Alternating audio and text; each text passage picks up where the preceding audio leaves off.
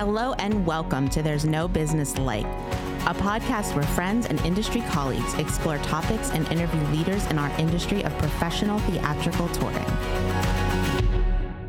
Welcome back to There's No Business Like. I'm Josh Benson in Marion, Illinois, and I'm here with my friend Brian Hey, Josh, Brian Zelmer from KU Presents. and Katie, Hey, Katie Miller with Midland Center for the Arts. Kevin, Kevin Maynard, Quad City Arts. and Danielle. Danielle Van Hook, the Alden in McLean, Virginia. I've got a question for you. Well, like, whenever you were young, what chores or tasks did your parents have for you to do that instilled a work ethic in you?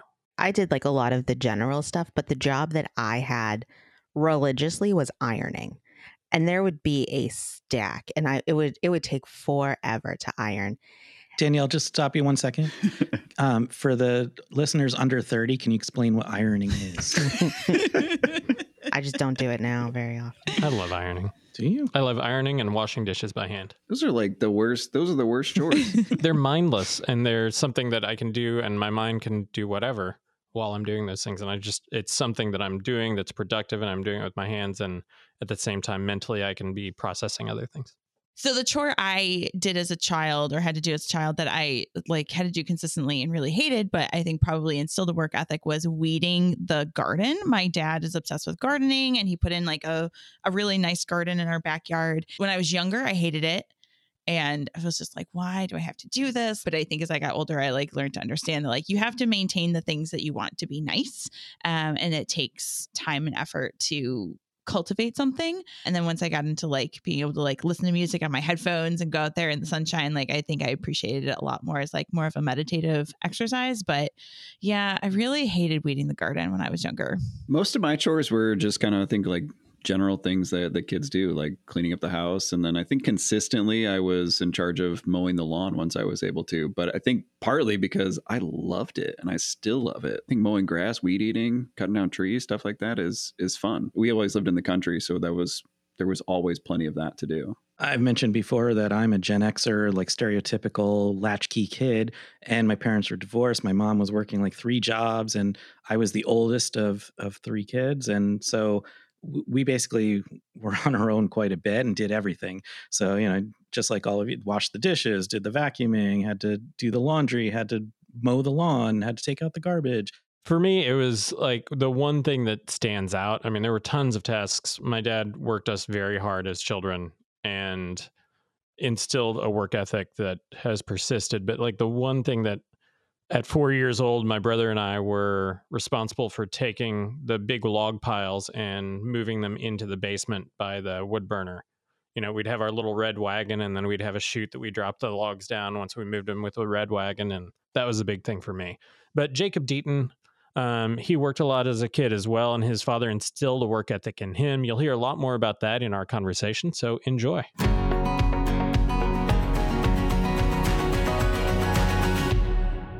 Hey, everybody, this is Jacob Deaton from the Georgia Players Guild.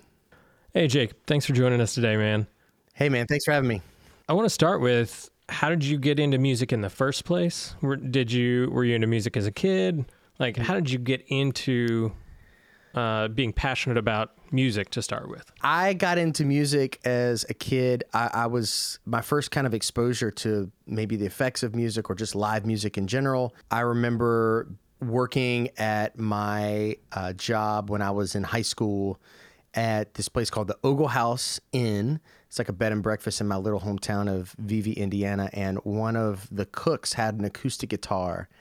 And on after like the big dinner rush, you know, where everything is kind of subsided, everybody kind of like migrated outside before we had to clean the kitchen and go home. And uh, this cook like pulled out an acoustic guitar and started singing like, you know, Alice in Chains and like Radiohead songs and, you know, strumming it, didn't? You know, nothing super technical or anything, but just, you know, immediately everybody's just watching and observing. And I was like, that's the coolest thing. I was like, music rules. Now I'm now I'm like, that was the first time I'd really experienced any sort of like super live music. I think from a super personal level, my parents had taken me to like a John Cougar Mellencamp concert because they denied me the opportunity to see Counting Crows on their August and Everything After tour because they thought I was too young and they didn't want to expose me to any like drugs or whatever. Um, nor did they trust the people that offered me the free ticket. So I never forgave them for that and still have not forgiven them for that. So I, I saw this guy play. Immediately I was hooked. And, um, and so that, uh, that made me to want to get an instrument whenever I, uh, you know, growing up in school. But my parents weren't really into music. They were more like jocks and that kind of thing. Begged and begged and begged for a guitar, a drum set, something. They were like, I was like, can I get a drum set? They said, absolutely not. And then they say, I was like, can I get a guitar? And they were like, just no, stop asking us these questions. So I, I got a guitar or I got a, um, I got my first car. I drove to Cincinnati, which was about 60 miles away. This is obviously before MapQuest you just had to know where the music store was or had a listing in the newspaper if anybody could even imagine living in a time and day like that. I went and bought a drum set with money that i had saved from my gig uh, working at the restaurant without my parents knowing and stuck it in a church so they would not find out about my purchase because i knew they didn't go to church. And i didn't really go to church either I, at the time, I mean, I, I just knew a friend of mine that had his dad was a pastor, and I was like, "Can I put a drum set in your church?" And he was like, "Okay." I bought a drum set, and then I never told my parents about it. They never found out about it in school. I just immediately just had this, you know, drum gig right, you know, out of nowhere, and they're like, "How do you know how to play drums?" And I was like, "Ah, you know, just band class or something, you know, like blah blah blah." And uh, and so they never found out that I bought this like underneath their nose or anything. And so I would go there every Sunday and play drums, and that's kind of how I got involved uh, with music from the start. Let's fast forward to, to now. You're not a drummer. No.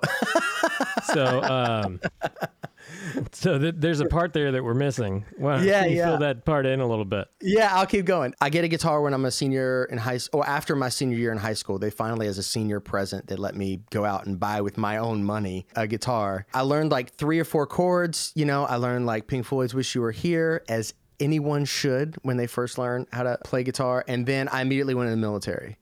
And I was not for a music job. It was just an airfield management situation while I was deployed in Bosnia in 2000, 2002, 2003. I met a Bosnian pianist. You go to church when you're deployed because it's like an hour off of work guaranteed, like by the military. They can't tell you no, you can't go to church service.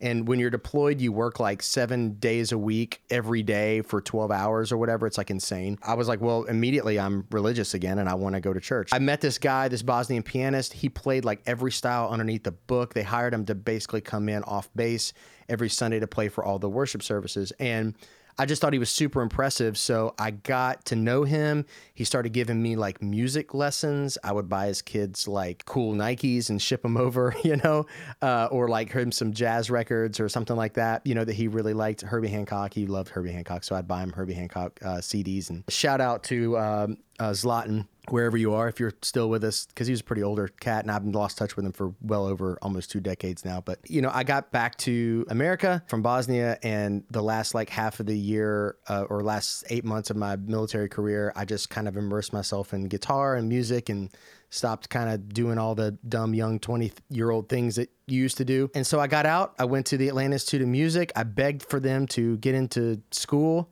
They eventually said uncle and said yes you know, I graduated Atlanta City Music as a guitar player in two, uh, January of 2006, or I started in two, January 2005, finished in January 2006 because it's just it, at the time it was just a vocational program It was only meant for like a year uh, full time or two years half time. Uh, and it was just like you just get a certificate, and there's it wasn't really accredited by the state of Georgia like it is now. Shout out to AIM for all the love. But what genre of guitar was your focus at that point?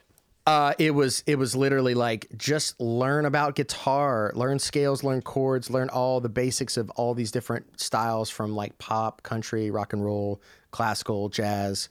It's like a general synopsis of like snapshot of like all the things. Like you walk out of there learning about like five jazz songs and like five classical etudes and a few pop songs and a few fusion songs and stuff like that and a bunch of guitar licks and good luck. We wish you the best. That was kind of the the vibe you came out of there and how did you then get into the industry itself? Because i mean you you now have a little bit of knowledge in guitar.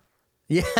Being a former drummer uh, and having studied underneath a pianist it's a really eclectic mix of musical influence going in. Where do you go with yourself at that point to get into the industry itself? Like how did that transition happen Uh, I mean, for so for after I got out of that, I just hustled and tried to play guitar for a living. I was like, if I could only learn how to play guitar enough to where people, I could have a music career. That would be amazing. Well, I figured that out in like year one, and it took me like another 10 years to realize that I had figured it out in year one. I mean, I was teaching guitar lessons, I was playing, you know, gigs around town, et cetera, in all kinds of everywhere, anywhere I could play, you know? And then, like, kind of after year 10 or 11, or 12 maybe like I, I realized i was like oh i was I, what am i doing like this is now i'm just spinning wheels you know and so that's when i started getting interested in the business side of music people had always kind of viewed me as an organizer I, think in Atlanta a little bit just because of my military background. I wasn't like a, a total, you know, flake, I guess. like, I mean, I, I, I'd answer emails very quickly. And, you know, I, there was just a, that general professionalism thing I think that the military sort of beat into me. I then decided um, I had an opportunity to get involved and start the Georgia Players Guild. Uh, my friend Travis, who's no longer a partner in it at the time, he brought me on as like a, a partner.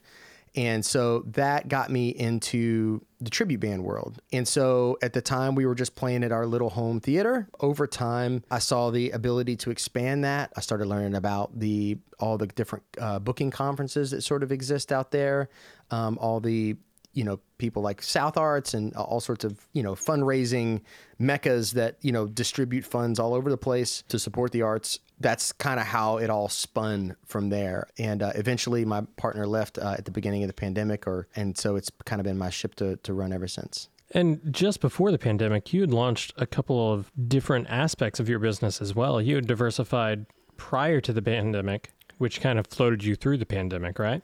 That's right. So uh, in November of 2019, I started Shindig My Event, which is a entertainment booking service, if you will, a staffing service for like musicians. My stepfather's in the staffing business, so I kind of started learning about like what he did, and I was like, hmm, maybe I could apply this to the music world. So we uh, started in, in, like I said, in November 2019. Obviously, it was like the worst time to ever start a business. but we had enough traction with some of the wedding and event brands that I had created shortly before then that we folded underneath the umbrella of Shindig that sort of floated us through, you know, uh, the pandemic because people were still going to get married regardless of anything, and they were going to figure out a way to do it that was safe and and gather with friends that was as safe as possible. And so, you know, we we might have been on one side of uh, outdoor venue playing, you know, 100, you know, 100 or 200 feet away from uh, a group of people that were all spaced out like 10 or 12 feet apiece and whatever. But between all that, that definitely ended up floating us because obviously the performing arts center world just crumbled. By being diverse and being able to provide entertainment for a variety of situations, such as, you know, private events, corporate events, which a lot of those shut down too, but the weddings, et cetera, that was able to kind of float us through. Let's rewind just a little bit. I want to know how you made the transition from getting out of school to becoming a professional guitar player. Like, how did you start making money at it in the first place? I mean, when I first got out, I was like, I, I really didn't have a lot of, because I didn't have a lot of built up skills. Like, some people just start when they're like eight years old, and over the course of high school, they get good enough to play a blues, and all of a sudden, they're kind of hireable. I was 100% not that. When I got to AIM, I begged them to get in. And when I graduated AIM, I still wasn't hireable because I was only a year into this, intensely at least. You know, I'd learned a couple of chords, but I've largely, most of my uh, military career, I, I, wasn't really playing guitar at all. I knew like three chords. In order to get hireable, I had to invest a lot of time. During the time in school, I, I would practice on weekends um, for like eight hours a day. I would work Monday through Friday at Starbucks from the 5:30 a.m. shift until like 12 because it was an evening school, and then I would practice in the afternoons before the school started at six when all that was over with, with the one year of school, I would still work uh, at Starbucks during the morning, but then I would practice like eight hours at night. I basically locked myself in a room. Whenever I got my first teaching gig uh, out of school, just teaching retail guitar lessons, I would practice from like eight in the morning until two in the afternoon, and then I would go teach from like when kids got off of school to, to like you know eight or nine o'clock at night. I basically practiced in an insane amount of time over the course of like two and a half to three years and that was sort of the bulk of my practicing. And then I kept that up for the first several years of my musical life because I was completely obsessed with guitar. And then I started having like tendonitis issues in my arms that I just couldn't shake. And so for years, actually, I didn't really practice at all. I would just learn enough of the gig to show up and do the gig. You know, I really had to focus on like the kind of the mental game of, of music, you know, and like memorizing things from just listening to it, spending as little time because, you know, my hands were my source of making money. So I couldn't overwork them. For a while, I was playing 340 dates a year every year for like I think it was probably like five or six years. Um, in addition to all of the playing um, on weekends, on some Saturdays, I was doing three and four gigs a Saturday. Breakfast over here, lunch over there, dinner over there. You know, like just hopping around as fast as I could. But I had to memorize and like internalize all the music because I couldn't actually sit and doink it out, or I could very do a very minimal amount of uh, work for that before my arms were like, hey, you're overstressing me because you have to play three times a day for three hours a piece, you know? Challenging. And I, and, and I mean, just a straight grind. Yeah. Which, just, which is so key in in breaking into the industry in so many ways. It's just to, to do the grind, put in the time, put in the effort. Right. It's underrated. even even though everybody knows all these, you know, I, I, the grind, the hustle, all these like super kitschy words that we all use now. Whenever I was coming up, I don't, I never really heard those words as much. It's like, oh, you gotta, you know, you gotta do all these things. I guess maybe the evolution of social media has kind of made it a thing and and you know made it a catchy word, but I didn't really think. I just I just thought of it as just like this was my job. This is my chosen profession. These are the things that are required. I am here. I need to be you know, at A. I need to be at Z. So I have to figure out the rest in between. You said you started to get interested in the business side. Right. What was intriguing to you about the business side? I, I, I guess because of my military again, military. Also, my dad was kind of a a hard one, if you will. You know, I was the kid that, that got woken up by my two younger brothers every Saturday morning at like seven thirty, and I would come down to a couple of eggs and a biscuit, and then immediately after that, it was like, all right, now get to work until at least probably 12 or 1 before I get to do anything cool. So that's that was just what I had. And, and it was like every Sunday was mow the grass, pull weeds, water the flowers, wash both of the cars, scrub the wheels with like a toothbrush, like insane stuff. I don't I don't recommend him.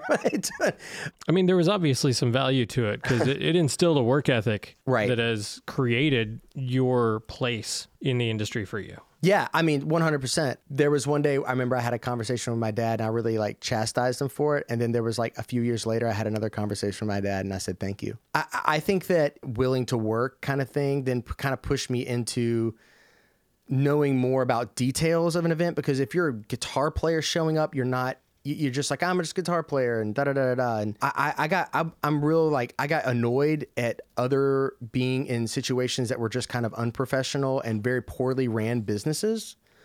And so then it just instilled me as like, well, if you're that upset about it all the time, and you don't and you don't like your time wasted all the time, and you're not willing to put up with your time being wasted all the time and accept that this is just the rules of engagement for unfortunately a, a lot of different organizations, then you should start your own. And so when the, that little seed was planted in my brain, I just couldn't get rid of it. That's when the Georgia Players Guild opportunity kind of showed up. You know, I also got to see some really great organizations run extremely well. Like uh, I right before I basically came on as partner with the Georgia Players Guild at the time, I had just finished finished a two month run with Jeremy and Clay from the Equinox Orchestra, which shout out to those guys for being such cool people, which I know you know. I watched them run a pretty tight ship and one of the better ran ships that I think I'd ever seen. I remember waking up early basically every morning. Uh, I was a pretty early riser compared to the rest of the guys. I would come out to the front side of the tour bus while we're rolling through Montana and there was Jeremy with his laptop open, already open, already a cup of coffee done, plowing through emails and calling people on the phone, finding gigs, doing a thing. And I was like, "There's this is a guy that I want to talk to, and I want to know more about what he does."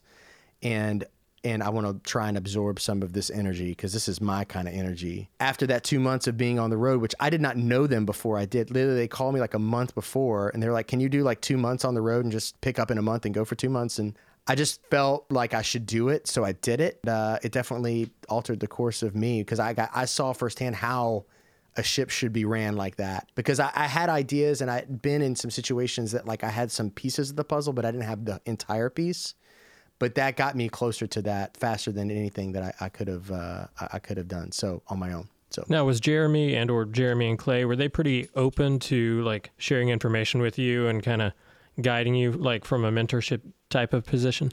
Yeah, they totally were. I mean, I remember. So I would, we were on road playing all these venues, all these theaters and stuff. I was like, "What is this?" I was like, "How are you doing this?" I was like, "There's something that I, you know, it's not like you're just calling all these theaters and be like, "Hey, are you available on this date?" I was like, "What's the thing?" And so they told me about live on stage at the time. I think was that was the tour that we had done or uh, worked with them, live arts or live on stage, and sort of how that system worked. Then I, I found out about how they kind of filled in some of the gaps of that. After this, I took it back. I joined Georgia Players Guild immediately after that. And then I was like, hey, there's this whole other world out here that we need to be aware of. And I was like, but they're meeting in New York. And I was like, and I, I'm going to go to this. So then I, I went up on, I went online and tickets at this point were like a thousand dollars or something to go. I called Jeremy and I was like, hey, you don't happen to have an extra ticket for this, do you? And he's like, you're the first musician that I've ever hired in my entire life that has ever asked for a ticket to APAP to go figure out how this works yes, we do have an extra ticket and I would love to give it to you.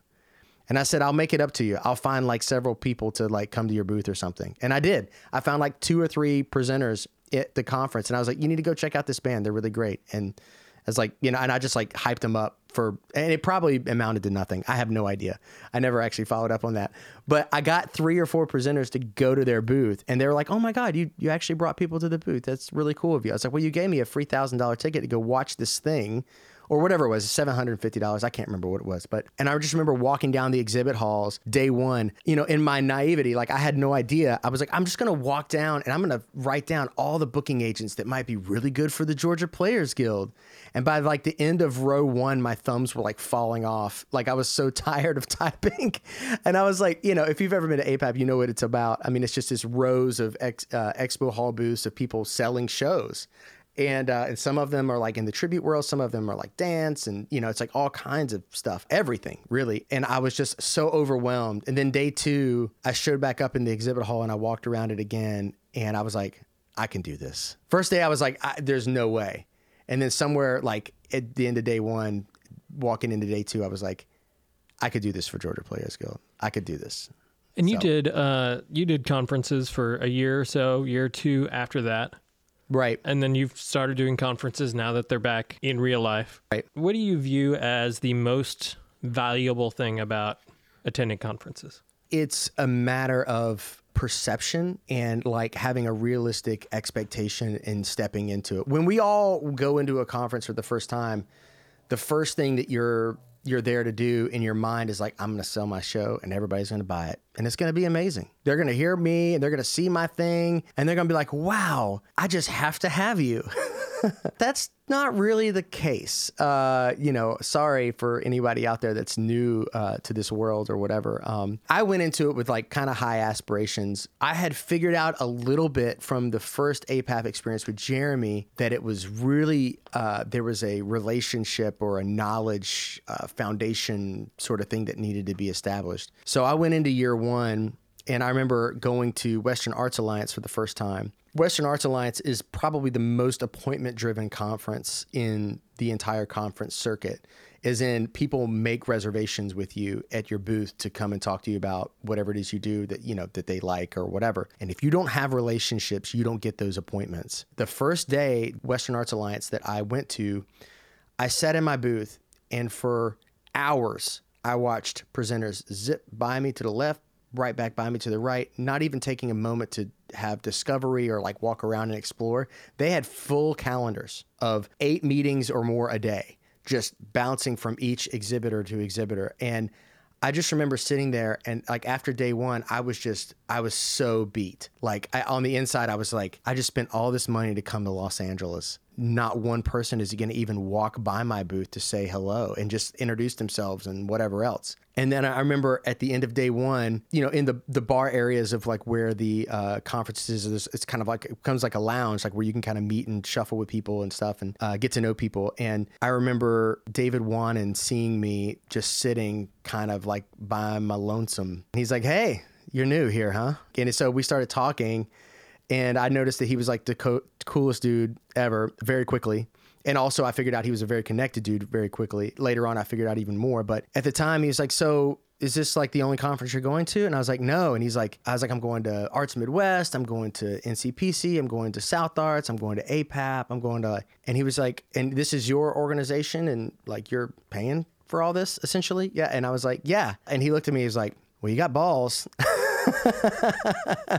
you know, uh, I mean, in a sum of words, it might not have been exactly his words, but I think it was close. Uh, and uh, you know, because that's if you add if you know how much conferences cost, that adds up pretty quickly to being you know kind of over five figures with all the expenses and going to these kinds of things. And the first uh, go round, I mean, I, I got my teeth kicked in.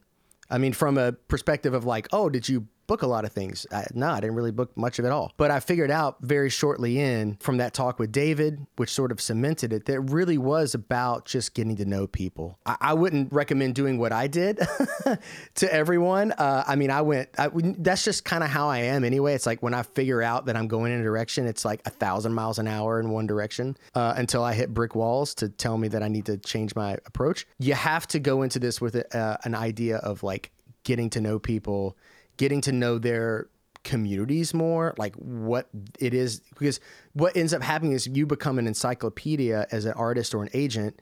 Um, or an aspiring artist or an agent that wants to get into this world, you become an encyclopedia of like, oh, it's this presenter and they have this many seats and they're a municipal ran theater or they're a non for profit or and their demographic in their area is this and this is about the amount of people that show up uh, or the amount of people in their area that shows up. And you know like you start learning all these things about people and that's what I find most interesting about the conferences. And that's what gets me excited to go every year because, you know, at the end of it, you are exhausted because you're just inputting all this information. I love learning about communities and how the theater sort of like intersects them and, and like challenges them to whether through programming or uh, or whatever else. Like I, I love it. I think it's I think it's super super cool. That kind of leads me right into another question: Is oh good? Do you view the the industry as more relational or more transactional? Well, I think that question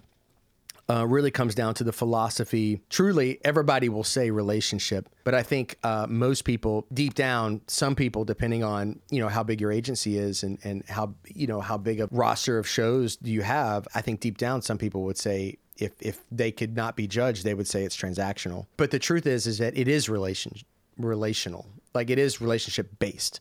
It has to be there has to be some sort of trust between the agent and the presenter that the show that you're going to deliver is not only going to be appropriate for their stage and be amazing and appropriate for their audiences uh, and good for their audiences, it has to also sell. I'm giving a keynote at North Carolina Presenters. Their what they used to call the Bull Chat, um, which is like the off year.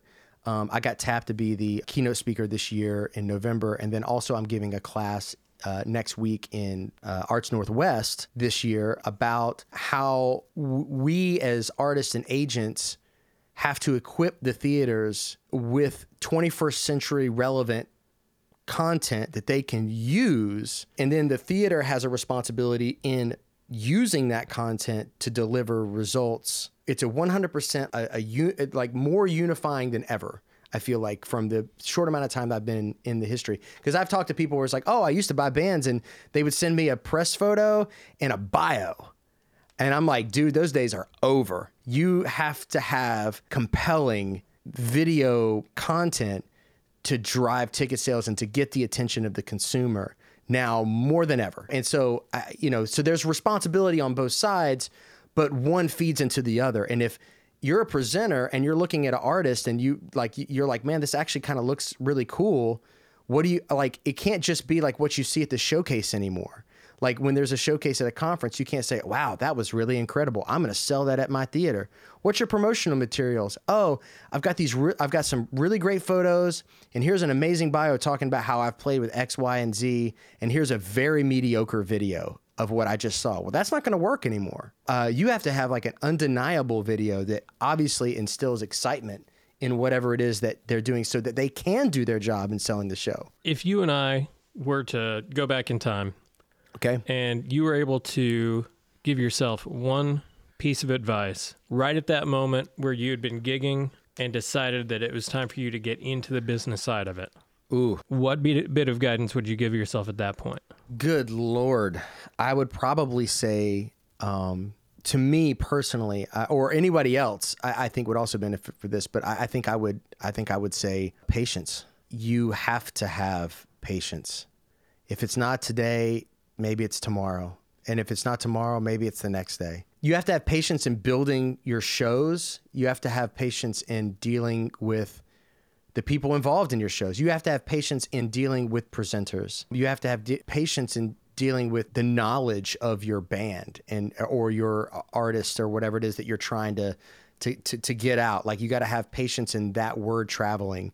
You have to have patience in ex- like when you have a presenter so close to wanting to buy one of your shows and then they decide they don't want to after they basically told you that they were going to. You have to have patience. All this isn't built in three minutes, you know, or even three days. What gets me excited every day to work is that I know that the cumulative effect of all the work that I'm doing and exercising patience in everything that I do will one day lead to a desired result that's favorable to me and also hopefully the people that I you know that I work with. Patience I think is is the word that like continues to bounce around my head when I sit down and send 50 emails to presenters talking about the shows because it's the time of year and that you reach out to people because a lot of people were on traditional booking cycles still. It's it's just that's the word that comes to me is patience. Well, I think that's a great bit of advice uh, and, and great guiding point for anybody coming into the industry is that it, it, really is a long game and that patience is incredibly key in that long game.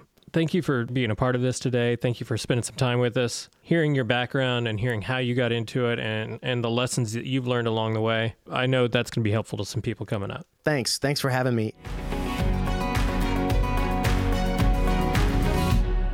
There were moments of this interview that were I thought were absolutely heartwarming, uh, and then I really enjoyed just hearing Jacob talk about our industry and you know just solidifying the fact that not only do we have a great industry, uh, we all have some really cool and nice friends. I mean, just the the Equinox boys getting him to APAP um, because he reached out and asked, and then you know David Wanan just talking to him at WA, and knowing that those relationships have continued years on, and being able to give those mentorships. And sometimes I, I think I get a little focused on like my relationships in the industry, and starting to realize that you know most of the people that have been very cool with me and like very like in that mentor relationship are doing that with dozens of other people and really just have an interest in seeing our industry prosper and grow. Yeah, Kevin, when he was talking about his first experience at WA and how all the other presenters were going from meeting to meeting and just not even really glancing at him, um, I I kind of felt that, and and I have always been a presenter. I've never been on the other side,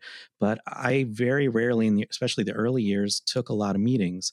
I I would say no, I'm just gonna because I found that I didn't need to, and so I started to see those people who had those booths that were maybe new, like Jacob was. And I would always intentionally go over and say hi. And they're like, Oh, are you interested? They'd start with the pitch. Are you interested? And I'd look at their marketing material like, No, I'm, we're not going to work together, but I'd like to get to know you. so I would have said hi if I was at that WA with, with Jacob. Such a cold shutdown, Brian. Well, no, it's being honest and truthful. Honest. You know, Yeah. I I'm not gonna Yeah. miss I don't want to mislead anybody and, and think that, oh, I might book your show and get them all worked up and be like Mhm. when I never had a, a thought to do that. But I think that's important and, and hearing this interview and, and Jacob describe that, I think it's even more important in knowing what we know doing this podcast about how important relationships are. And even if it's not building a relationship directly with that person who's alone in their booth or the first time, you might be able to connect them with somebody else, another colleague that would be a great partner for them. I've been more intentional now when I go to conferences and things to even say hello to someone who looks like they're they're just, you know, being ignored and passed over. I actually met Jacob for the first time when he was at that first APAP with Equinox. And so whenever he then was at his first Arts Midwest after that, I immediately set a meeting with him there and then again at APAP just because I, I I wanted more time to to get to know him. I really love the approach of him looking and saying, Can I come with you to the Equinox boys? And the Equinox boys being gracious as they are to do so and invest it in themselves investing in someone else. And you know, he he mentioned that Jeremy throughout that tour, uh, Jeremy Davis from uh, the Fabulous Equinox Orchestra was really generous with his knowledge and with his time on that tour and explaining things and talking through things with Jacob. And that that mentorship piece has been a staple in this podcast is so incredibly important to the this industry moving forward. Yeah, what struck me about Jacob's story was like the balance between like guts and patience. I don't and I don't know if that's the best way to describe that, but he's like has so many moments where like he just took a leap and he tried something new and he worked really hard at it. But then his advice at the end about being patient and how it takes time to cultivate and grow and build something, it doesn't happen overnight. It just really struck me the multiple moments throughout his story and talking about his career. It's like he took the big leap. He had the guts to do so, go to the conferences without like any support, knowing what he was doing, learn the guitar, do all these different things. Um, but then he has grown in such wisdom that it takes patience to to really develop these things over time. I really I thought it was just so interesting and like a great lesson to walk away with from your conversation today. Yeah, I've got some things to say. One, thank you for your service because dang, um, it sounds like he's, you know, had seven careers at this point. You know, but what really stuck out to me is that, like so many other people, he wants to be in this industry.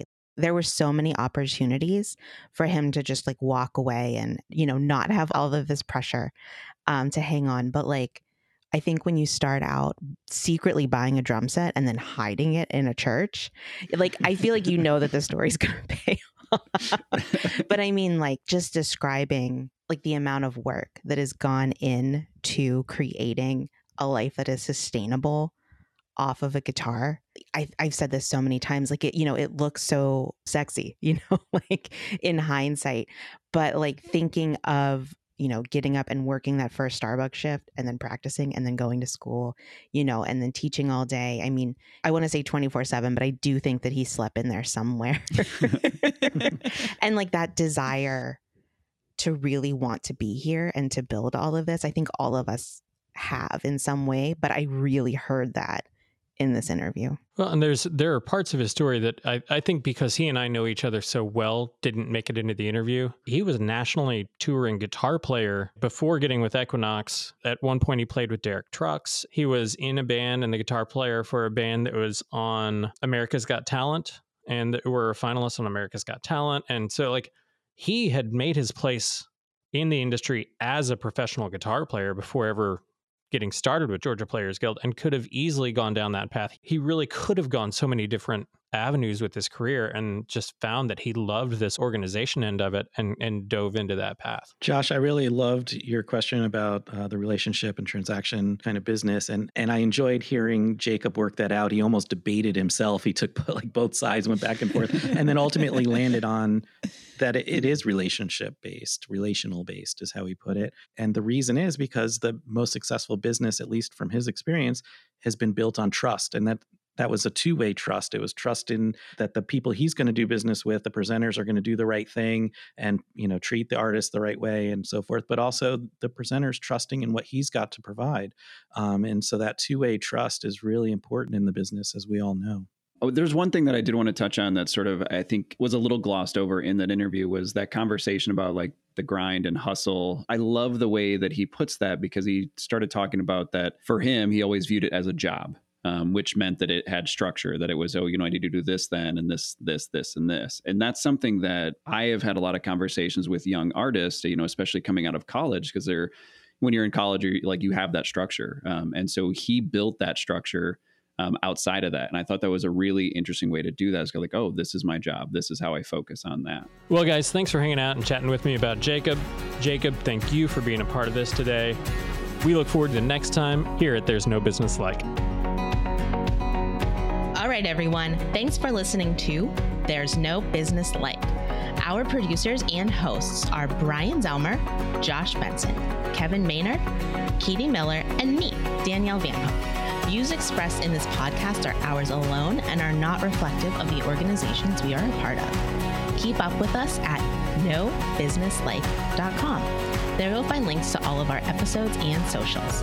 If you like this podcast, give us a like, a follow, a review, or our favorite, a five star rating.